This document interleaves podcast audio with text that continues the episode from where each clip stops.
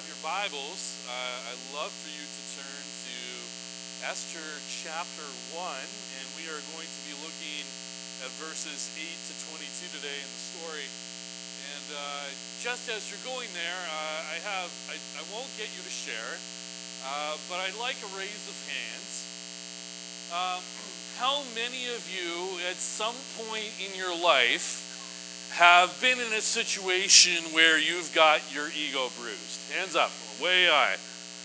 All right, all, a lot of us. Okay. Well, I'm not going to get you to tell me, but uh, I'll, I'll just share that when I've gotten my ego bruised, I tend to be a spiteful person. Okay? My natural tendency to, is to be spiteful, to prove them wrong. And I remember that one silly time this happened.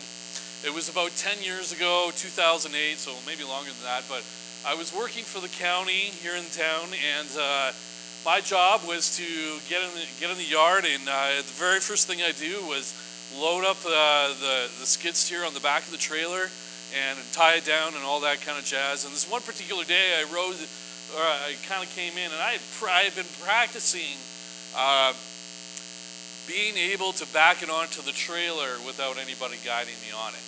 Okay? And this one day, my boss comes and he says, Okay, this is what I need you to do today. Oh, Dan, please make sure that you have someone guiding you back uh, onto the trailer. And the pride kind of came up. And I said, I don't need anybody to show me how to back a skid steer onto a trailer. I can do it myself. Long story short, I was able to get all four wheels, the arm, and the bucket suspended in midair. And it was pretty embarrassing. And my pride, and I did it, and it, my pride hurt there. I, I did it completely out of pride. I didn't know it at that moment, but the whole reason why I decided not to have someone guide me on was because I wanted to show them up that I could do it, that I could handle it. I mean, pride is a very sneaky thing, isn't it? Amen to that? Amen. And we can all struggle. At the time, I wouldn't have said that I was prideful. And it, but the reality is, the whole reason that I did it was uh, because I had an excessively high view of myself. I thought myself better than I did.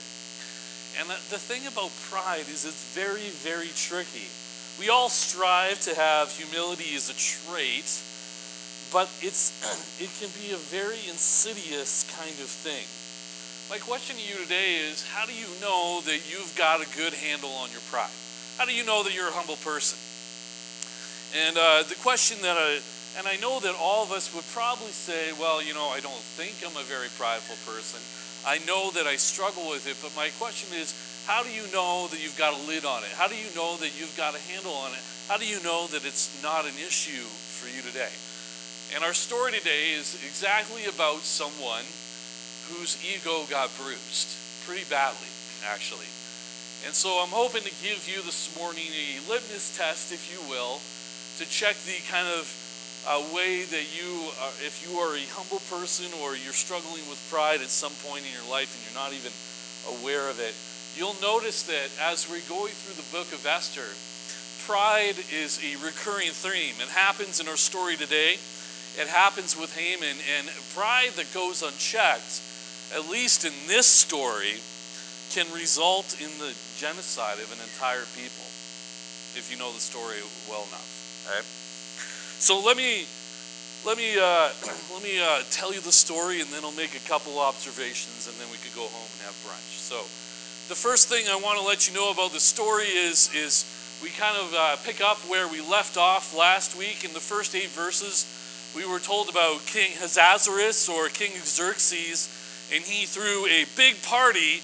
And the whole reason that he threw a big party was to show how great he was, how awesome he was, that he's kind of a big deal. So he's throwing this party primarily to feed his own ego. And in verse 8, we pick up the story, and it says this it says that he was everyone was drinking way too much verse 8 and drinking was according to this edict there was no compulsion, for the king had given orders to all the staff of his palace to do as each man desired. So we have laws about drinking. He had a law about drinking. His law is the opposite of our law. His law is drink as much as you want.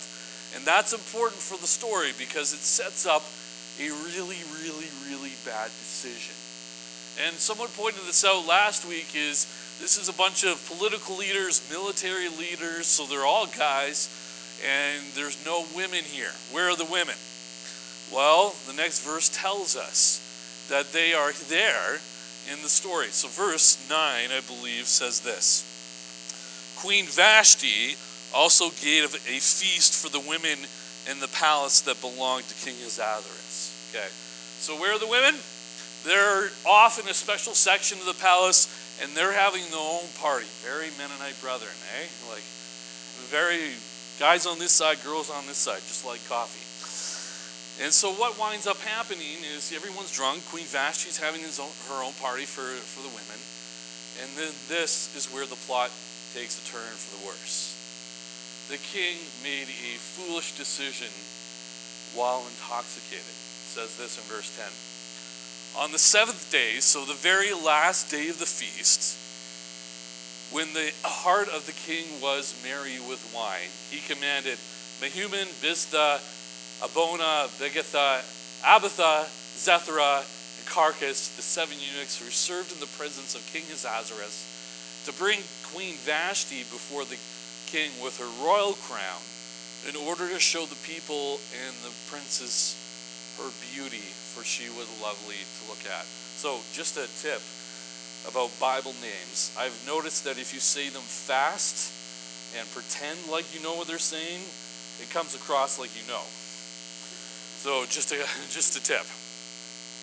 But let me break down what's happening here, okay? So, the very thing that verse 10 tells us is that the king was merry with wine. And I know that as Christians, like there's all these debate about can Christians drink, can Christians not drink, what's the biblical standard of drink. Here's what I know for sure, for sure, for sure that the Bible says about alcohol. And here are the three things that uh, I think uh, it, the, the form the Christian, the Bible's opinion on alcohol. First is that we are to be subject to the rules, laws of the land. Secondly, we are not to drink in a way that causes other people to stumble. And thirdly, we are not to get drunk. And so here's what I would say that a good, the Bible says, not Pastor Dan, but the Bible says, is that any drinking that involves breaking the law, causing others to sin, or lead, leads to intoxication is not to be practiced among believers. And the reason that I bring that up is not because that um, God is trying to be a killjoy, it's because that we have no filter on the decisions that we make when we're intoxicated. Okay? There's no moral compass. When you drink, you don't become less intelligent, you lose your inhibitions. Which is why drinking and driving is a bad idea. Okay? And you tend to make decisions, your conscience is dulled, and I would even argue that you suppress the conviction of the Holy Spirit in your life when you are intoxicated. There are no there's no good filter. You lose the ability to make good decisions. And so what I would argue here and why I bring this up is because that's exactly what happens in this story. He's intoxicated and then he makes a bad decision. And he gets seven eunuchs to go and tell the queen something. Now, I need to, I need to point this out.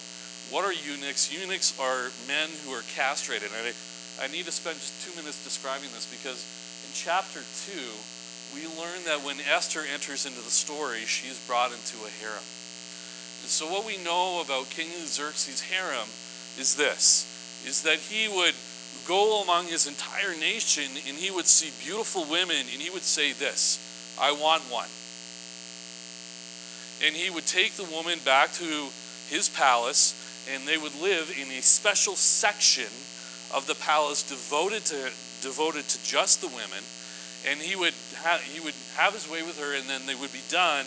And sometimes you would be there among the among uh, hundreds, maybe even thousands of women, and you would never either see a- another guy again. And to ensure, and the reason that King Xerxes did this was, was to show his greatness, to say, look what I have and you don't. and to ensure that the women didn't fall in love or have children with anyone else, the only men that could be around all these beautiful women were those who were castrated. And the reason I want to point this out is because everything is about his pride in this instance, right? Look what I have and look what you don't. And when that happens, both the men and the women are oppressed. Have you seen this the story? And that's a big part of the story going forward. So he's drunk and he asks the, the, he asks the eunuchs to go and bring Queen Vashti to the royal crown in order that the people would see her beauty and that she was lovely to look at. So let me just break this down for you. The setting is is that they have been drinking for six months, off and on. He throws one last party for everyone, and they're all drunk. And he, at the end of it, he says, I want everyone to see how beautiful my wife is, so I, everyone can be covetous of how great she is, and kind of parade her around like a trophy. Look what I have, and you don't. Okay? Now, how many of you ladies that actually sounds like a good idea? Hands up. Ah, it's not, isn't it? And so what winds up happening is Vashti is put into a decision. She has to decide whether or not she's going to follow the king's orders or not to follow the king's orders. And this is kind of double layered because what you notice is that she either obeys or disobeys on two levels. She obeys the king or she disobeys the king when she obeys her husband or disobeys her husband. What is she going to do? She's put in a dangerous situation and she's got to make a decision. And on one hand, if she follows the king's orders, she places herself in harm's way. On the other hand, she could lose her life. I don't know if you know this, but later in the story, we learn that if you disobey the king, it's, it's, it's over. It's done. So, what is she going to do? Well, verse 12 tells us she says no. And it says in verse 12, But Queen Vashti refused to come at the king's command delivered by the eunuchs. Now, you stop here and say that that is unusual, especially in that day, even though that she's queen. For her refusal for her husband's edict, who has the power of life and death over her, is very, very real. And she says to her husband, There's not a chance. I'm not there to be leered at by all your male friends. You will have to have your banquet without me. That's what she says. Now, the debate is this Did Vashti do a good thing or a bad thing? You remember what I told you about Esther, that it's one of the most controversial books in the Bible. And the reason for that is that it just tells the story. Okay? It tells you, this is basically what happens. King Xerxes was intoxicated. He asked his wife to come. She said no. That's the story. It doesn't really tell you what God thinks about it. it. Doesn't really tell you whether it's a good thing or a bad thing. And because of that, there are multiple trans- interpretations of what she has done. And Vashti is a really good example of the controversy that Christians have been arguing about since this book, since Christianity first started, because you have a split, and split right down the middle in commentators. And I'm talking commentators today, 500 years ago, 1,000 years ago, that are evenly split on one issue. Did she do a good thing or a bad thing? One of them, half of them would say that she did a bad thing. She, uh, she, she should have obeyed her husband. She humiliated her husband. Even Luther, the man responsible for the Reformation, used Vashti as an example of what not to do. So there's that side of it. Then there are other Christians that say that she did a noble thing. If your husband asks you to do evil, you're just joining him in his evil. so you're enabling or encouraging his sin. And then you see right now that there's a controversy. How do you interpret it? Esther doesn't tell you. And in fact, if you look at the rest of the Bible, the rest of the Bible doesn't mention Esther at all. So there's no really way to tell. There's no New Testament commentator on her, there's no Old Testament. It's just the facts. This is what happened. He was drunk. He asked for her. She said no.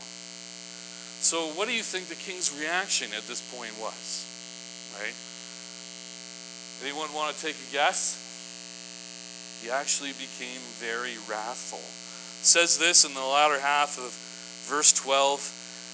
At this, the king became enraged, and his anger burned within him. So here's the deal. He throws a party to show how awesome he is. During the party, he demands his wife be shown off like some sort of trophy. Look what I have and you don't, as a way to feed, feed his pride. She says no and humiliates him in front of everybody, and he gets angry. And so, I want to want to say in this is I want to make just two quick observations. Number one, anger is a primarily emotion that you feel when one of two things happens, or both. Number one, anger is an emotion you feel when someone actually stops you from getting your way. Right? You notice that? You tend to get angry when you want something done and it's not done your way. And it's also a covering motion for fear, and we see both these in Xerxes. He didn't get his way, she said no, and he was humiliated in front of all his friends. And so now he has a decision to make. And this is very, very interesting. He's got a decision about how he's going to respond to his wife's refusal. And really, he's really pitted between two choices he's pitted, he can say, I'm going to lose my pride or I'm going to lose my wife. Which one do you think he chooses? He loses his wife. And he keeps his pride. And he does three things. I want you to notice this. He punishes her in three ways. He built a case against her. So he got a bunch of his friends. Here's what the text says. I'll, I'll, I'll read it and then I'll comment on it. Verse 13 The king said to the wise men who knew the times, for this was the king's procedure towards all who were versed in the law and judgment. The, ne- then, the men next to him, being a, a bunch of uh, wise men, uh, were the, said, said this. Uh, the seven princes of Persia and Media who saw the king's face sat in the kingdom. According to the law, he, he asked, What is to be done about Queen Vashti? notice something here. He actually doesn't talk to his wife. He actually goes to other people. Because she has not performed the, the command of King Ahasuerus delivered by the eunuchs. And the, then Memucan said in the presence of the king and the officials, not only against the king has Queen Vashti done wrong, but also against all the officials and all the people who are in the provinces of King Ahasuerus. For the queen's behavior will be made known to all the women, causing them to look at their husband with contempt. Since they will say, King Ahasuerus commanded Queen Vashti to be brought before him, and she did not come. This very day, the noble women of Persia and Media who have heard about the queen's behavior will say the same thing to the king's officials, and there will be contempt and wrath in plenty. All right, so here's the deal. Is what winds up happening is that instead of going to his wife, he gets a bunch of people together and he defends his actions. He makes a case, he builds a case and says, I was in the right, she was in the wrong, what are we going to do about it? And basically, the officials say, hey, you got to get your wife in line because everyone else is going to see what she did and they're going to follow her example, and we don't want to have to deal with what you did in our marriages. So he builds a case, he justifies himself. Okay? Then he makes a law, it goes on to say in verse 9, that, or uh, verse 19, that he gives her the silent treatment. He basically decides, you were right, I was right, you were wrong. I'm going to get a bunch of people around me who agree with me and tell me they're right, and then I'm going to I'm going to end the relationship. And it says in verse 19, if it pleases the king, let a royal order go out for him, and let it be written among the laws of the Persians so that it may not be repealed, that Vashti is never to come before the king as Ahasuerus. And let the king give her royal position to another that is better than she. So he builds a case, he gives her the silent treatment. And look what he does next. He mistreats all those who reminded him. Particularly the wives of Persia. Verse 20. So the decree made, made by king is proclaimed throughout all his kingdom, for it is vast, that all women will give honor to their husbands, high and low alike. Now, I want you to be careful of that. It's not the honor that you and I think of in Ephesians. It's uh, sit down, be quiet, and shut up. Don't talk. Ever. Yeah. This advice pleased the king and the princes, and the king did as, as they proposed. He sent the letters to all the royal provinces, so that's, that's the postal system I told you about to every province in its own script and to every people in his own language, that every man be master of his own household and speak according to the language of his people. And that's the story. And that actually sets up an opportunity for Esther to come in. Okay. A couple observations I want to make about this, and then I'll let you go. First is, is I want you to see that God uses a foolish decision to save his people from genocide. Do you remember what I told you about Esther last week? That in Esther, God is silent throughout the whole story. He's not there, he's not present, he's not talking. There's no prophet, there's no pillar of fire, there's no Moses, there's, there's no voice from heaven, there's no angel, there's nothing. And considering the severity of what is about to happen, which is that there is no, that the people of Israel are about to be wiped off the face of the planet, you kind of think you would want God to show up. And what I want you to see is that even though that God seems absent in the story, he is not open. He is not, he's not absent. This is an open door for him to use a foolish decision to bring Esther into the story so that God can use Esther to save her people. Even though God's not mentioned, he's still moving. And what I want you to see is throughout the theme of the whole series, even when God is silent, even when he's not speaking to you, even when you're praying and you're crying out to him, you're looking for a word or something to encourage you in your crisis, he's still working to protect you. That's why we've named the series My Guardian, because He's guarding you even in His silence.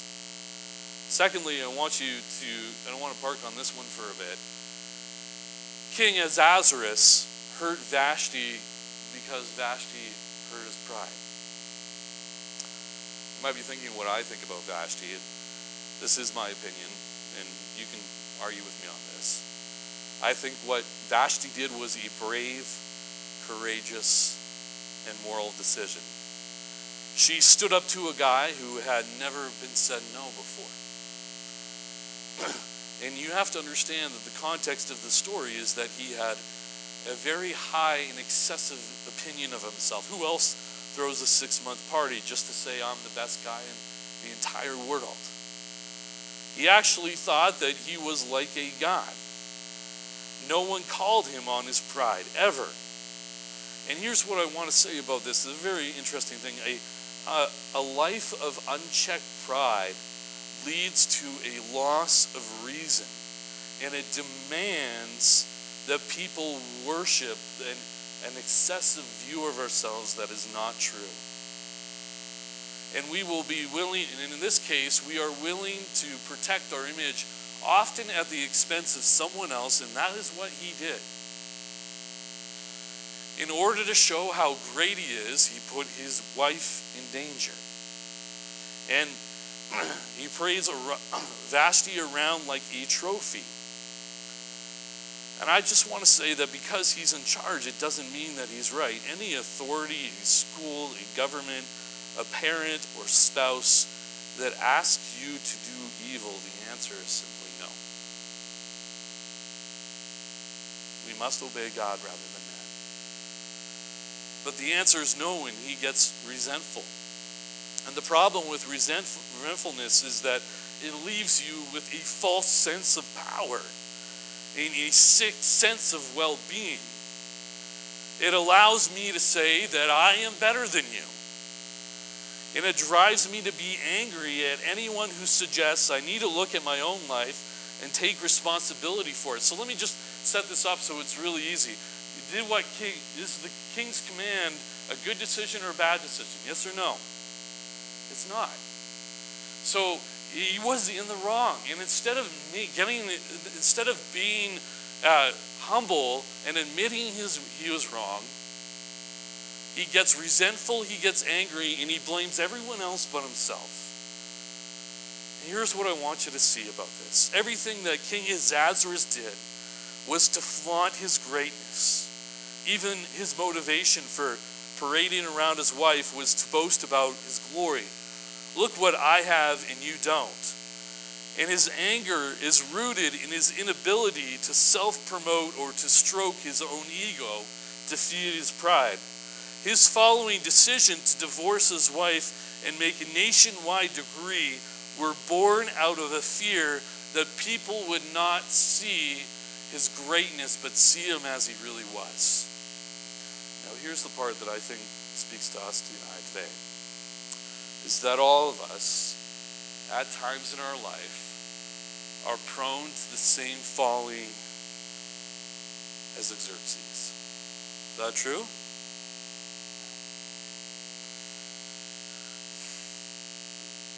And when someone hurts our pride in a similar manner or corrects us in a similar manner to what happened in this story, we are too faced with the decision. Am I going to lose my pride or am I going to lose my people? Same decision as he is. Am I going to lose my pride or am I going to lose Vashti? Am I going to lose my pride or am I going to lose my relationships?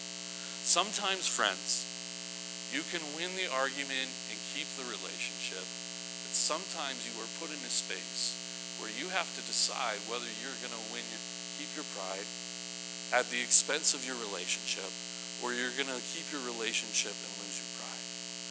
And we're all prone to the same folly as Ahasuerus. What do we mean by that exactly? Simply this is that we can hurt people who hurt our egos. And just like Xerxes, we can, in anger, wrathfully retaliate against those who take us down a peg. You and I are more inclined to respond like Xerxes than King Jesus when our pride is convinced, uh, shown. When people don't allow us to feed our pride, we get resentful and then we get angry and we and we're angry because we're humiliated and we're and because we are afraid that people will see us as who we truly are and not who we wish them to see us to be. That is his story. And that is our story too. Do you remember earlier I asked you exactly how Xerxes uh, or if you struggle with pride. I just want, it's really, the story I think really just forces us to ask a simple question. And that is, have I ever hurt someone who hurt my own ego? When someone actually confronts you and you have an overly excessive view of yourself, like maybe you think you're better at your job and your boss comes and says, no, you're not. Or you think you're a good husband or you're a good wife and someone actually confronts you and says, No, you're not, do you retaliate like he did? All of us are prone to that folly without even realizing it. And I want to just maybe let me ask this question in a different way. Have you ever punished someone who corrected you by building your case, justifying your actions, giving the silent treatment like Xerxes did, or mistreating people that reminded you of them, like Xerxes did all the wives of Persia? Have you ever been in a spot where you justified your case? You know what I mean by that, haven't you? Is someone confronts you, someone, someone, someone says, "Hey, you know, this isn't the right view of you," or something, someone along the line, someone takes you down a peg and instead of saying that you were right and I was wrong, what you do is you gather another friend or maybe a family member someone who is like you, and you and you get them. They all agree with you. You uh, defend your case before them, and you kind of say, you kind of you CC them in the email. You get together with coffee, and you said, "This is what happened," and they're all like, "You're right. They're wrong." Okay. You know, friends, I've been a pastor for a number of years now, and occasionally I have to sit down with someone and say, Hey, I'm worried about you, and I have to confront them on something. It's not a very fun part of my job. I don't like doing it because I want people to like me. and every single solitary time that I've done it, not one person has said to me yet, let me think about that and get back to you.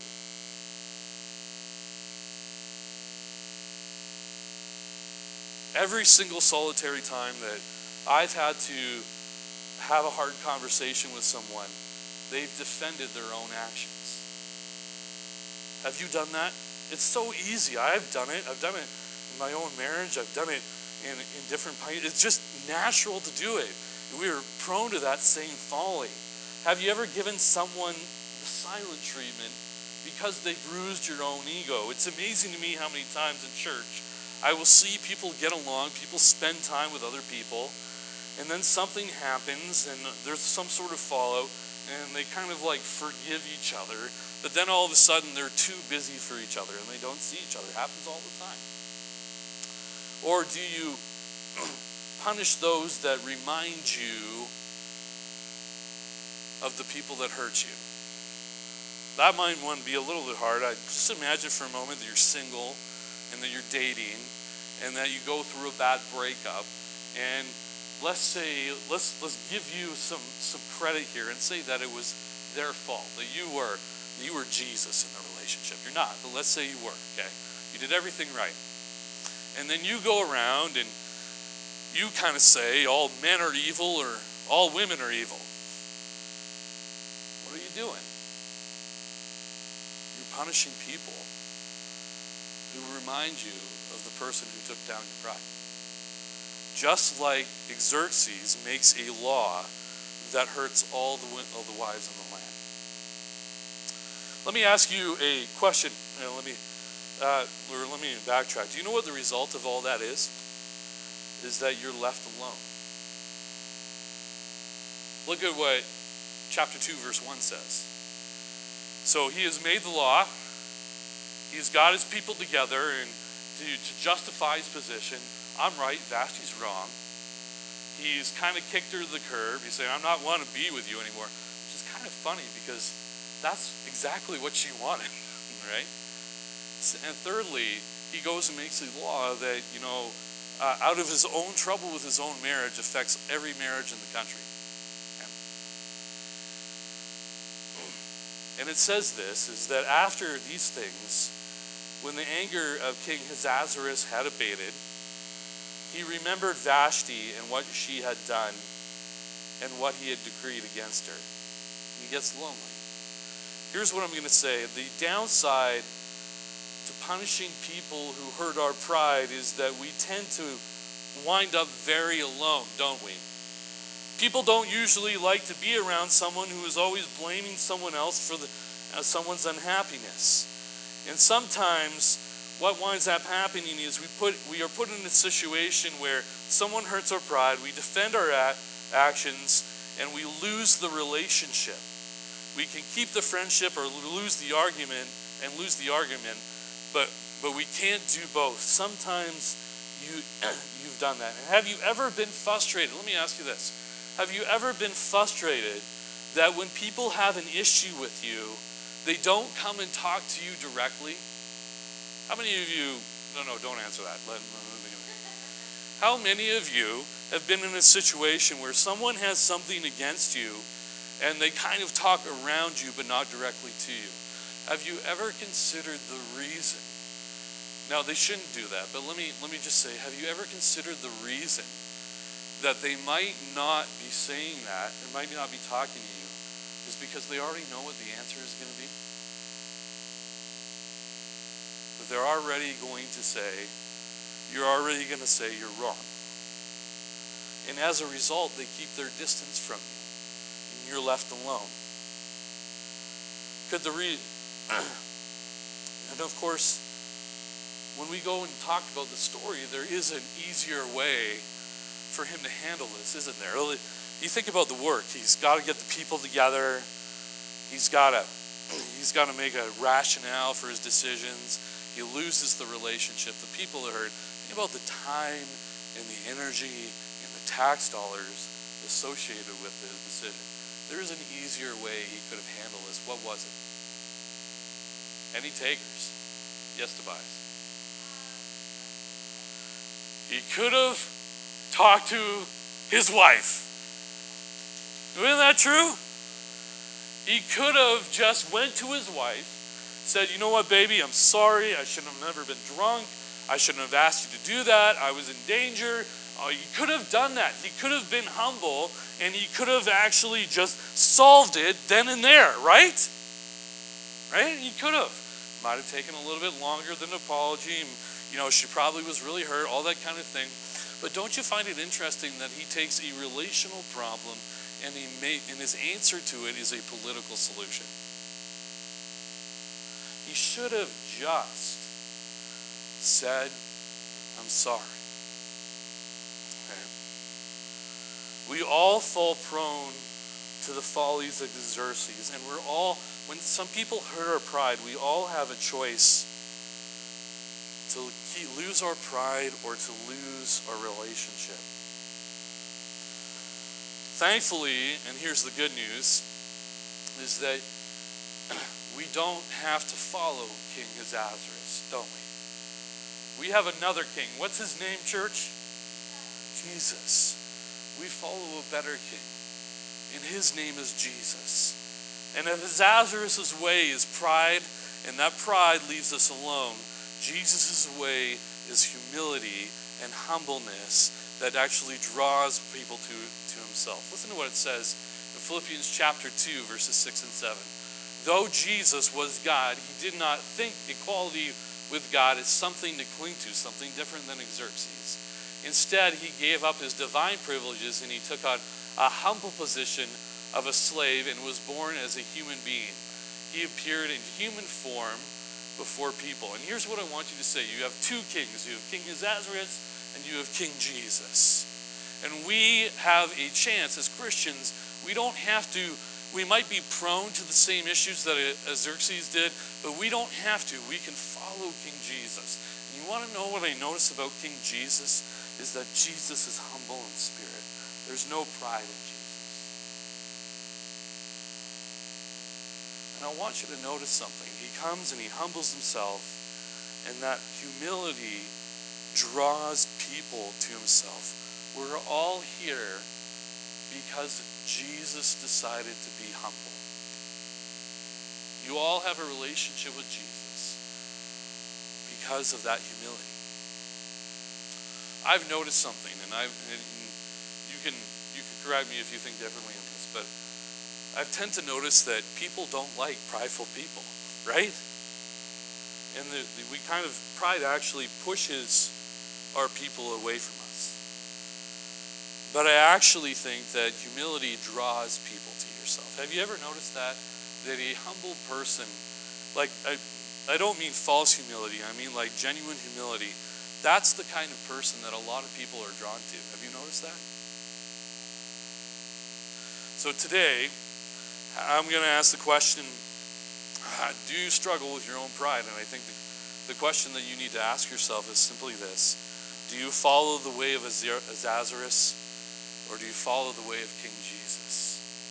Jesus tells us that we do not have to give in to that folly. We do not have to be prideful. We don't need to hurt others who punish us. But we can be humble and come to King Jesus and follow him. Amen? Amen. Let's close with one more song.